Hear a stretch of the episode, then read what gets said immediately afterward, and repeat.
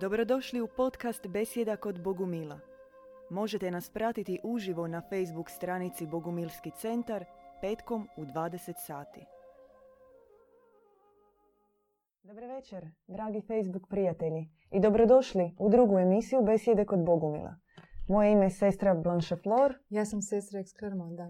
i radosni smo što ćete večeras biti s nama u našem ciklusu emisija koja će uvijek ići petkom uvečer u 8 sati. Danas nastavljamo s, onim, s onom besjedom ko- s kojom smo započeli prošli put o djedu Ivanu Bogumilu.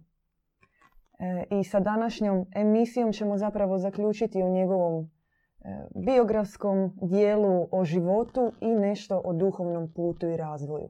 Nemoguće je o tome samo govoriti u dvije emisije. Mi ćemo naravno uvijek se vraćati kroz naše emisije na njegov duhovni put i duhovni razvoj.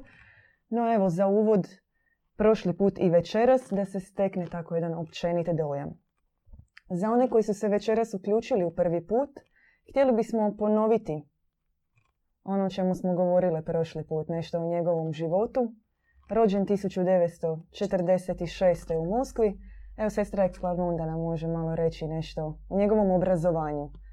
Da, on je završio glazbenu akademiju.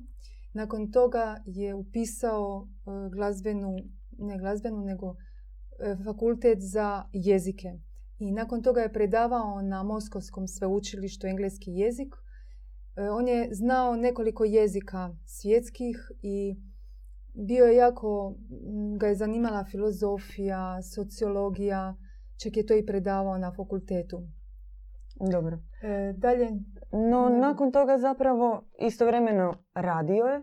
Bio je, dakle, sveučilišni profesor, no svejedno e, tragao je. Odnosno, zanimala ga je ezoterija u određenoj mjeri i puno je proučavao. Međutim, uvijek koje god duhovne grane, idemo ih tako nazvati, proučavao, nailazio je konkretno na jedan problem. Dakle, nikad ga nije nešto u potpunosti zadovoljilo. da uvijek bi došao negdje do kraja. Došao je, na primjer, u crkvu i kad je krstio se i kad je pitao što dalje svećenike, što, što dalje, oni su mu rekli, to je to, dolaziš, vodiš misu, Da, ispovjedaš. ovo krstio se zapravo, on je već nakon određenog istraživanja i jedno vrijeme je bio u samostanu, on se zaredio Da, i služio je tamo, prolazio je nauk, e, pomagao je ljudima. I onda nakon nekoliko mjeseci kada je pitao svog nadređenog svećenika što dalje, odnosno kako dalje služiti ljudima kao svećenik, on mu je rekao to je to, primaš ljude, praktički u ovom nekom našem žargonu bi to bilo pričestiš ih, daješ im Mhm. hostiju, krstiš ih i to je to. Povremeno imaš susret s njima i njega to nije zadovoljavalo. No prije toga je on zapravo proučavao ezoteriju jer je tražio u svim duhovnim oblicima, dakle ne samo u religioznoj instituciji, nego u svim duhovnim naukama, učenjima je tražio osobni odnos s Bogom. No većinom je nailazio na nekakve energije, atmane i tako dalje, no nigdje nije bilo tog direktnog odnosa. I nakon toga se okreće institucije, mhm. ne pronalazi svoje odgovore. No pronalazi ih u jednom specifičnom ogranku. Da, u katakomnoj grani Bogumilskoj. On je obišao jako puno samostana po cijeloj Rusiji i okolici u nadi za potrazi za duhovnim ocem.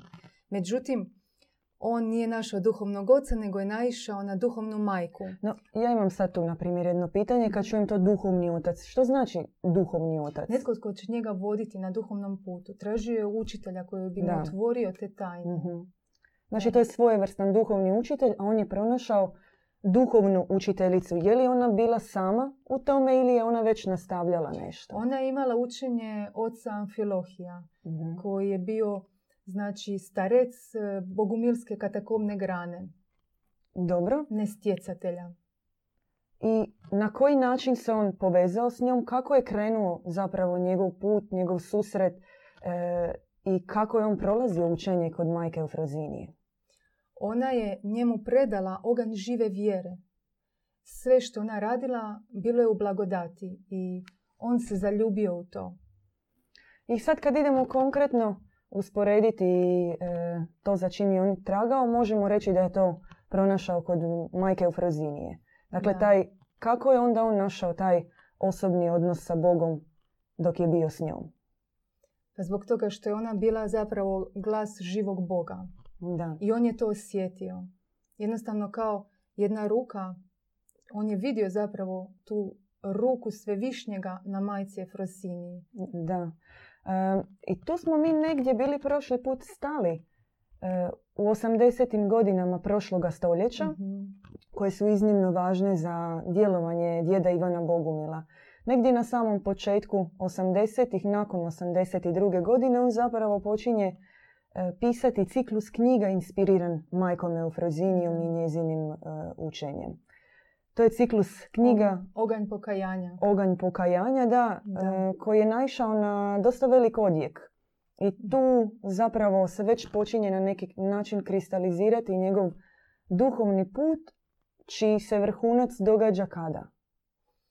Čiji se vrhunac zapravo događa 84. godine. Da, to je iznimno značajna godina u životu što privatnom, što javnom djeda Ivana Bogumila. Da, zbog toga što mu se 84. godine dok je stajao u jednoj katedrali, Smolenskoj katedrali, njemu se objavila kraljica nebeska.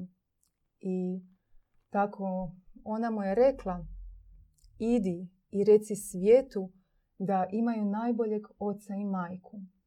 On je bio potresen e, sa tom objavom i ona mu je rekla da samo vam ja mogu pomoći. I te riječi su snažno odjeknule u njegovom srcu. I nakon toga je počelo njegovo apostolsko služenje, hodočašće.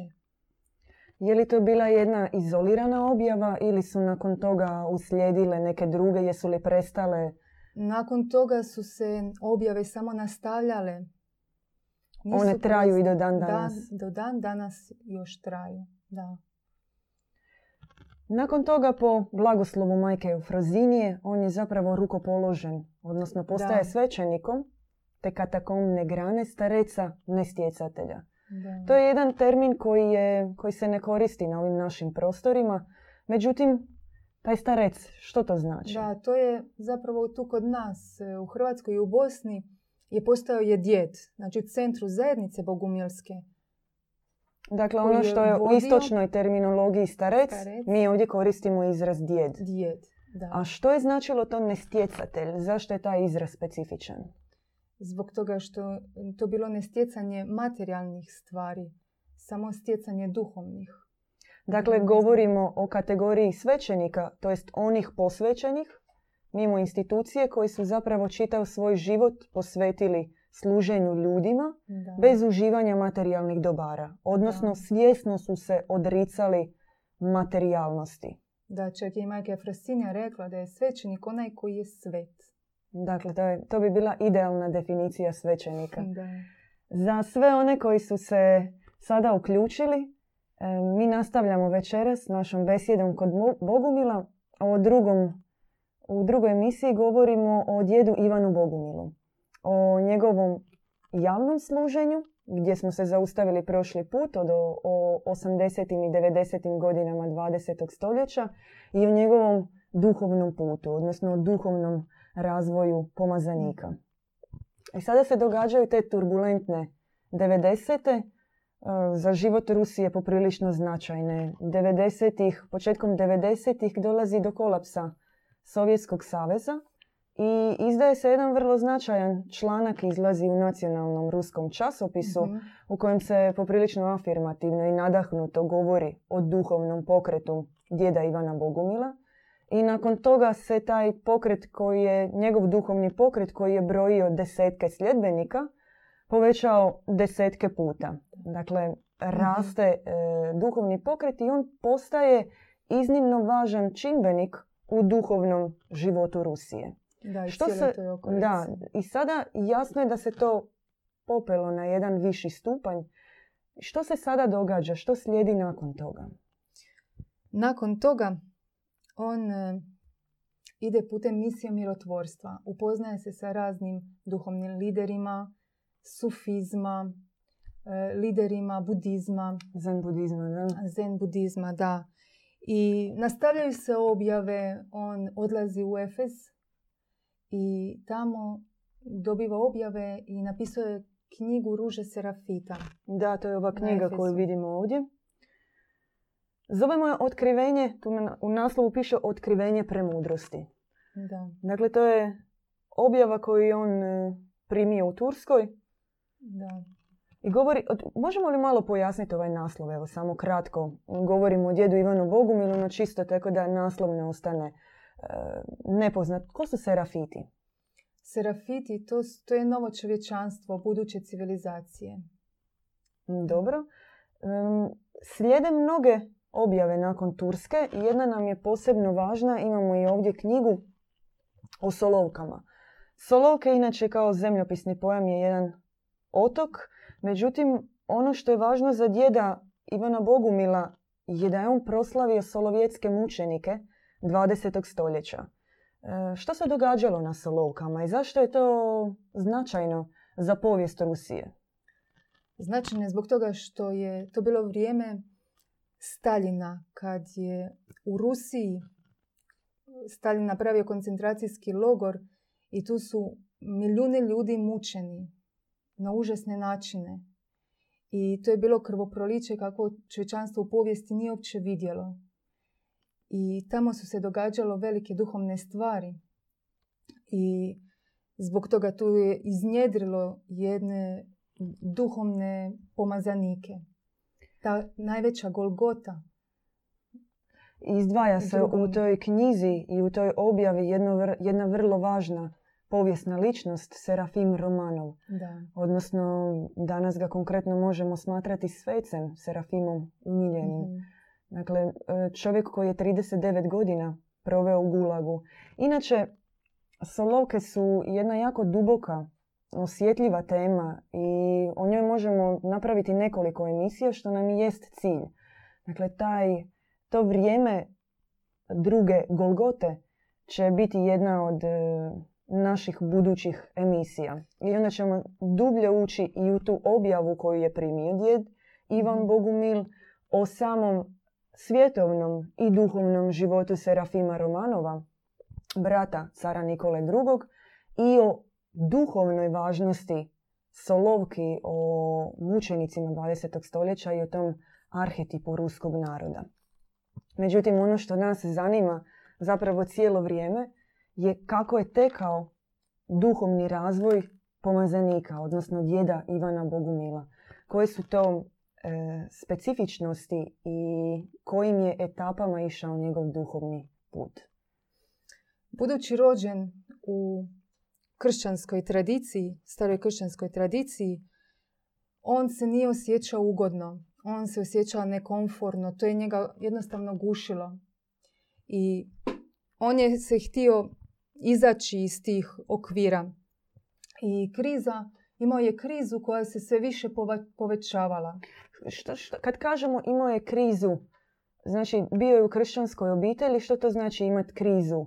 Nije dobivao odgovore. On nije vidio Boga onako kako ga želi vidjeti. I često su ti odgovori, odnosno argumenti koji su se pojavljivali unutar tog starozavjetnog kanona, bili mm kontradiktorni. Odnosno, nisu, što se kaže, držali vodu. Ja? Da, htio izaći iz, iz tog okvira starog, starozavjetnog.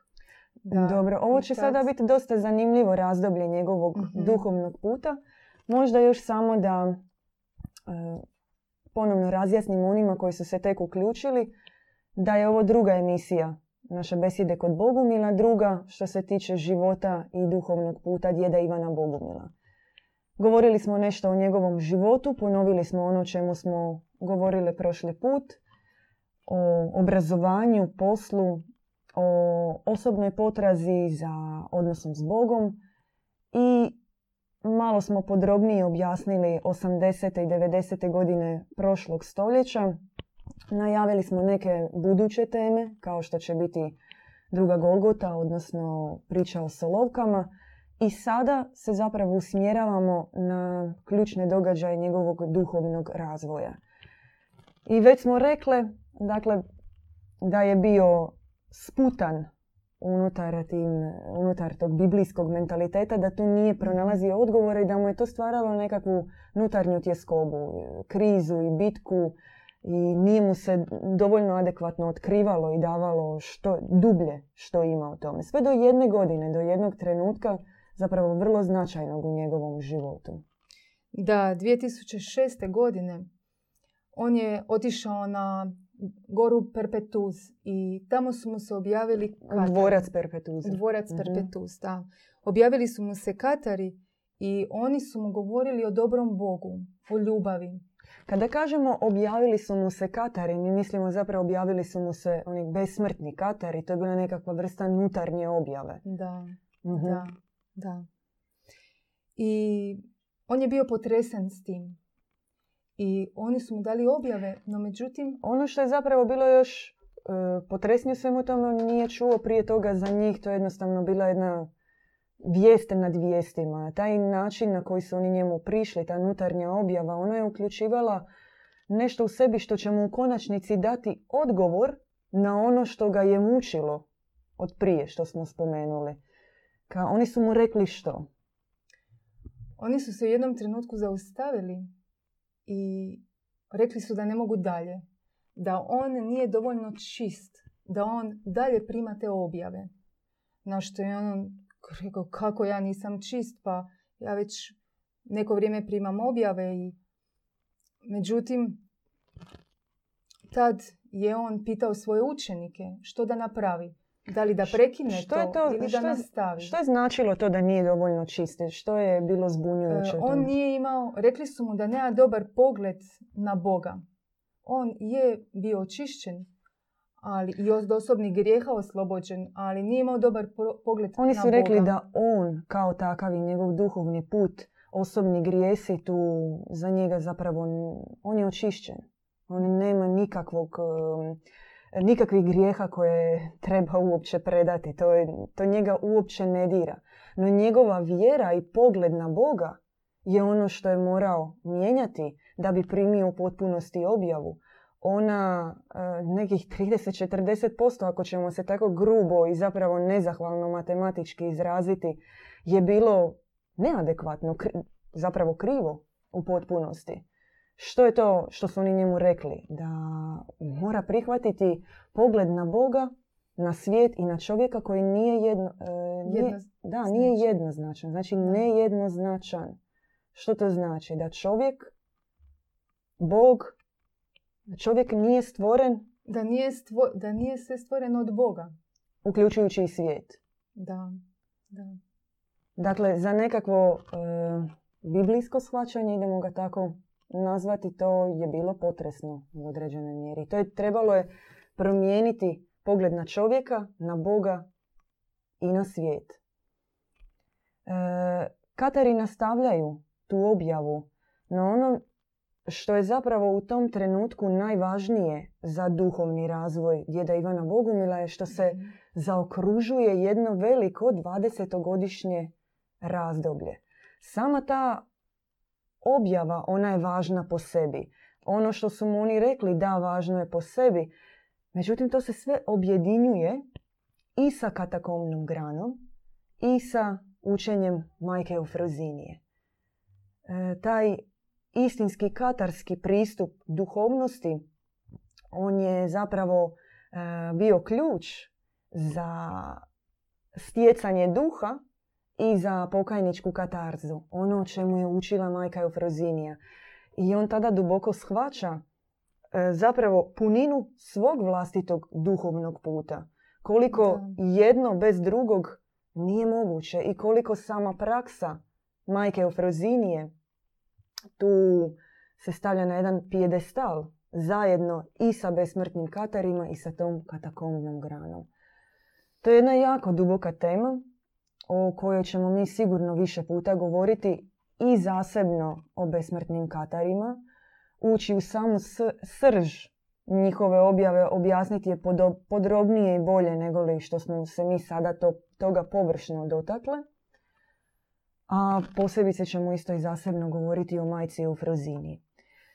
E, vratimo se sada samo na taj trenutak početka koji smo spomenuli o njegovom duhovnom razvoju. Rekli smo da je imao nekih e, problema sa e, shvaćanjem određenih starozavjetnih postulata. Dakle, on sam je odgojen u toj monoteističkoj religiji. I unutar svega toga proživljava unutarnju krizu, bitku, da malo ponovimo te nekakve osnovne teze. Dobiva objavu Katara, koji mu kažu da čovjek nije stvoren samo od Boga, svijet također.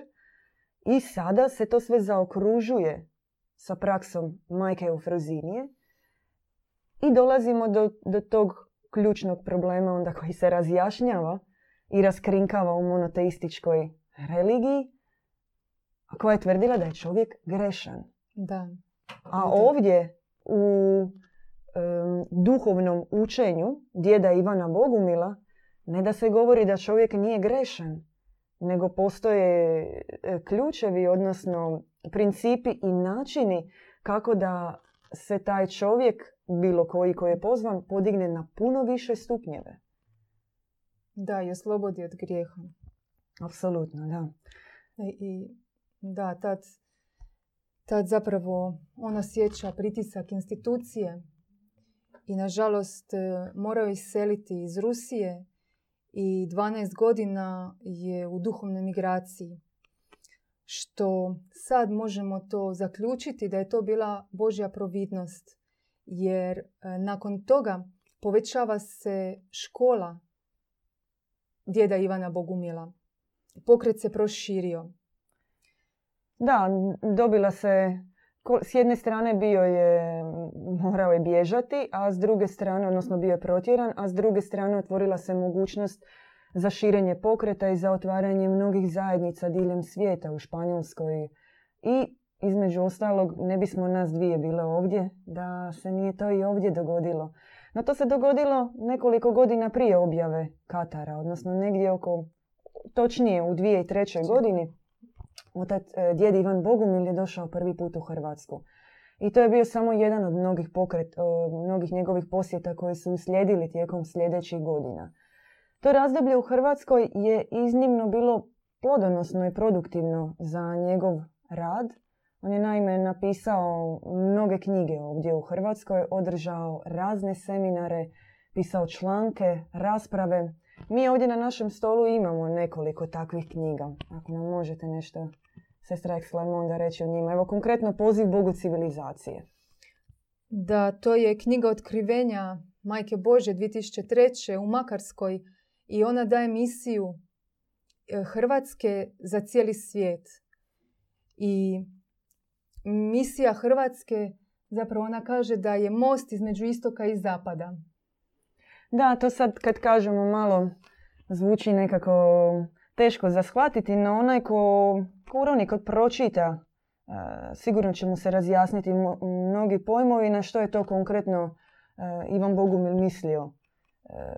E, pišući i dijeleći zapravo ovo na neki način s nama. To je isto tako važna jedna, to je zapravo zbirka, kao nekakav kanon seminara, članaka, rasprava, raskrinkavanje Jaldabaota. Konkretno, sve ono što ga je mučilo što se tiče samog starozavjetnog kanona, da, dakle daje se jedan pogled na stari zavjet i na novi zavjet, komentirajući se, komentiraju se razni pojmovi, e, postulati, teze koje se daju u starom i novom zavjetu. Međutim, ono što je jako zanimljivo u svemu tome je to vrijeme koje on provodio u živom razgovoru s ljudima. Njegov dolazak ovdje nije prošao nezamijećeno. On je mm, se susretao sa mnogim e, važnim duhovnim osobama, ali istovremeno, ajmo to tako nazvati, sa običnim ljudima. Dakle, dolazio je nekoliko godina tu zaredom, provodio mjesece, e, stekao puno prijatelja, e, sljedbenika i danas smo radosni što ovdje među nama e, imamo žive svjedoke i htjeli bismo pozvati e, jednu duhovnu majku iz Bogumilskog centra. Ona je tu, spremna. Dođite na majka Marija Leona. Oslobodit ćemo malo prostor. Naša starica mudrosti i živi svjedok e, tog vremena Tog zaista vremena na kojem smo zahvalni da ga je djed Ivan Bogumil proveo ovdje. Hrvatska može, možda se sad to čini abstraktno, ali bi trebala biti zahvalna i radosna zbog toga što je imala tako veliku duhovnu osobu ovdje na svojim prostorima u Splitu, Križevcima, e, diljem Dalmacije. Možete nam nešto malo reći više o tom? Da, sjećam se. 2003. godine bilo je zaista fascinantno. To A vjerujemo. Susret djeda Ivana u Hrvatskoj, zapravo u Splitu, u crkvi Gospio zdravlja. Na stotine i stotine ljudi su došli na taj susret do kasno, navečer. Pa mislim da je bilo iza 10 sati navečer. Ljudi jednostavno su hrlili unutar e, na taj susret. O, Ovo kad kažete, da, da. Iza, da, iza deset navečer, znači to su bili cjelodnevni susreti, to nije bilo... to nije bilo... Lju- ljudi su bili na neki način žedni odgovora, a on je imao toliko toga za predati njima. To Apsolu- apsolutno. I e, on ostaje jedan veliki dio vremena u Splitu, posjećujući i Vepric. U Vepricu ponovno ljudi hrle, stalno hrle njemu na susrete a, zajedničko bogoslužje u Vepricu. A, dolaze ljudi, traže savjete, a, čudesa se dešavaju, iscijeljuje bolesne. Ljudi traže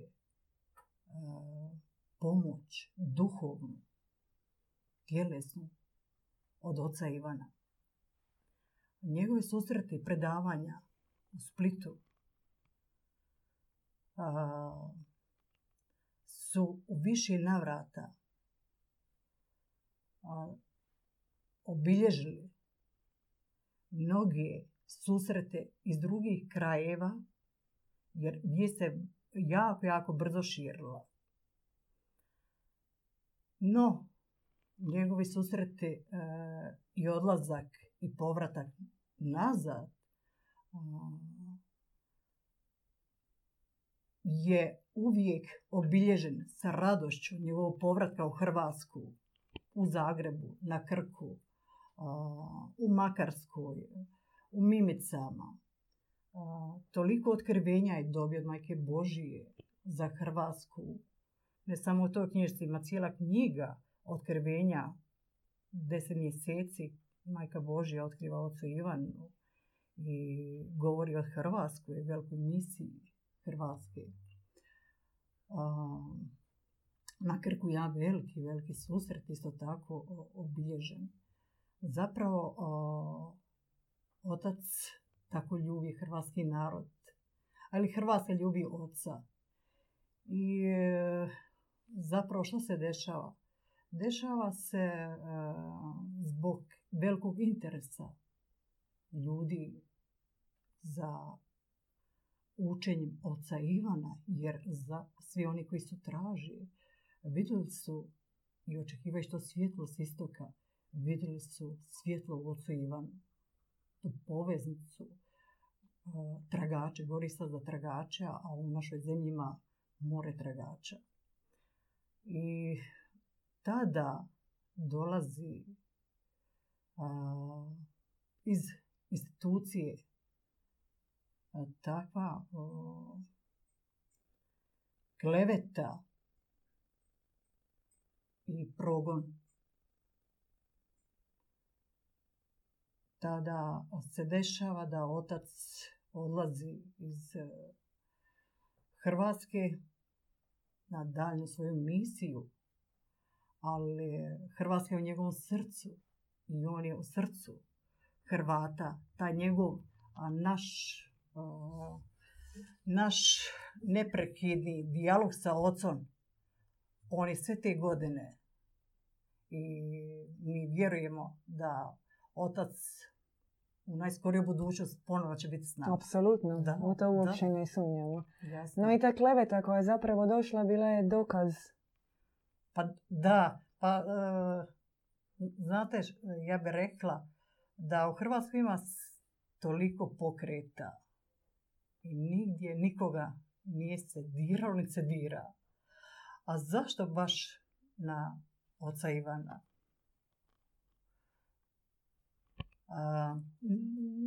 to zato što Ivan nosi drugog duha. Da. Da. I iznimno je važan zapravo za ove prostore. To nije samo pitanje Hrvatske. Kada mi govorimo o tome da je on bio u Hrvatskoj. Kada govorimo o Hrvatskoj mi zapravo mislimo na čitavu regiju ovdje. Apsolutno. To je rehabilitacija istinskog bogumilskog djeda. Pomazanika koji može e, donijeti prosperitet zajednici. Može posto, postoje razne zajednice ali istinska duhovna zajednica, ona koja može promijeniti sve i ona koja ima bogumilskog djeda. Da, on zapravo vraća arhetip našoj zemlji, odnosno i cijelom Balkanu, zato što narod zna, znate, ima u narodu tako jedna poslovica, ja imam svoju vjeru, a to se vuče od arhetipa i tu vjeru upravo otac Ivan svjedoči od istinskom putu k Otcu našem nebeskom. Da. I zato je toliko i bilo blisko ljudima. Jer je bila riječ o živoj vjeri. Ono. Apsolutno. Pa otac Ivan govori uh, Međugorje. Zaista objava kraljice nebeske. Dok službena institucija ona još uvijek negira objavu Majke Božje u Međugorju. A što je bilo? U Međugorju je bilo samo obratite se, ništa drugo. Da, da. u te dvije riječi se zaista krije nešto duboko i uznemirujuće za one kojima to ne odgovara. Tako je, točno, točno.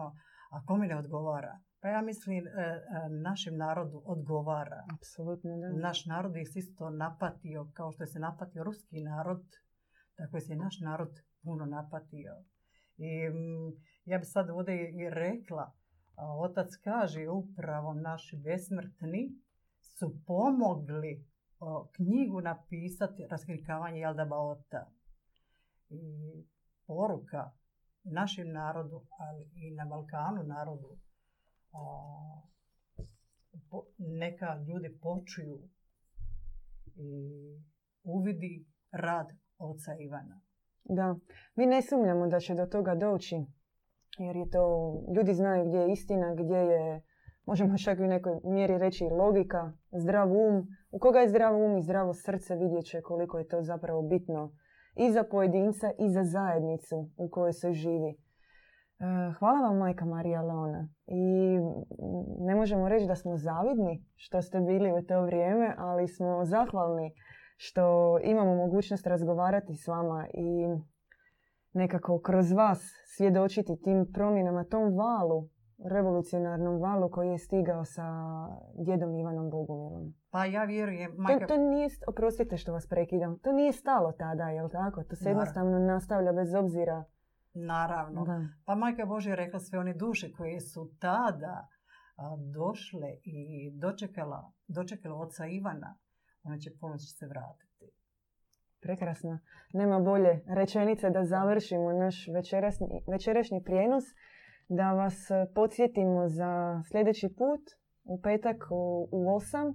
Možemo u kratkim crtama ponoviti evo malo što smo govorili večeras. Dakle, e, naš ciklus za sada završavamo s djedom Ivanom Bogumilom, odnosno o njegovom životu u ove dvije emisije. Naravno da ćemo se vraćati još Možda će nam i majka Marija Leona rado pristati doći opet u goste. Dakle, govorili smo o njegovom životu. U glavnim točkama možemo ukratko ponoviti za ove koji su se možda uključili pred kraj. U njegovom životu u Moskvi, o radu. Dalje nakon toga smo išli susret s majkom Eufrozinijom nakon mnogih traganja. Dakle, nastavljanje te katakombne grane. Da, objave Majke Božje. Nadalje, zaređenjem svećenika, objave 2006. Katara, besmrtnih. I tu smo negdje stali.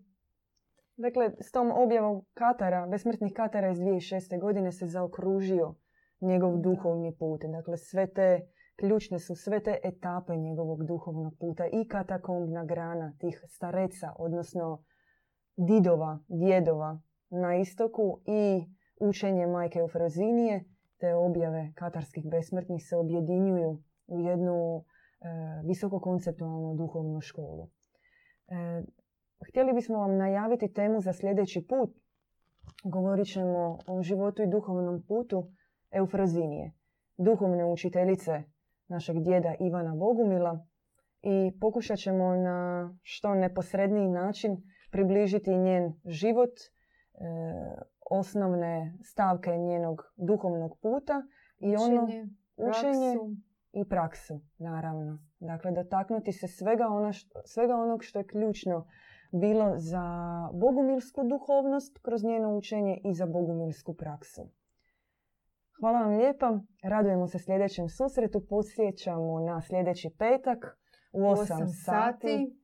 I najavljujemo dakle buduće teme i o besmrtnima i o drugoj Golgoti i naravno imat ćemo goste.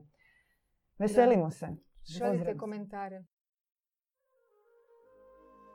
Slušali ste podcast Besjeda kod Bogumila. Podsjećamo da nas možete pratiti uživo na Facebook stranici Bogumilski centar petkom u 20 sati.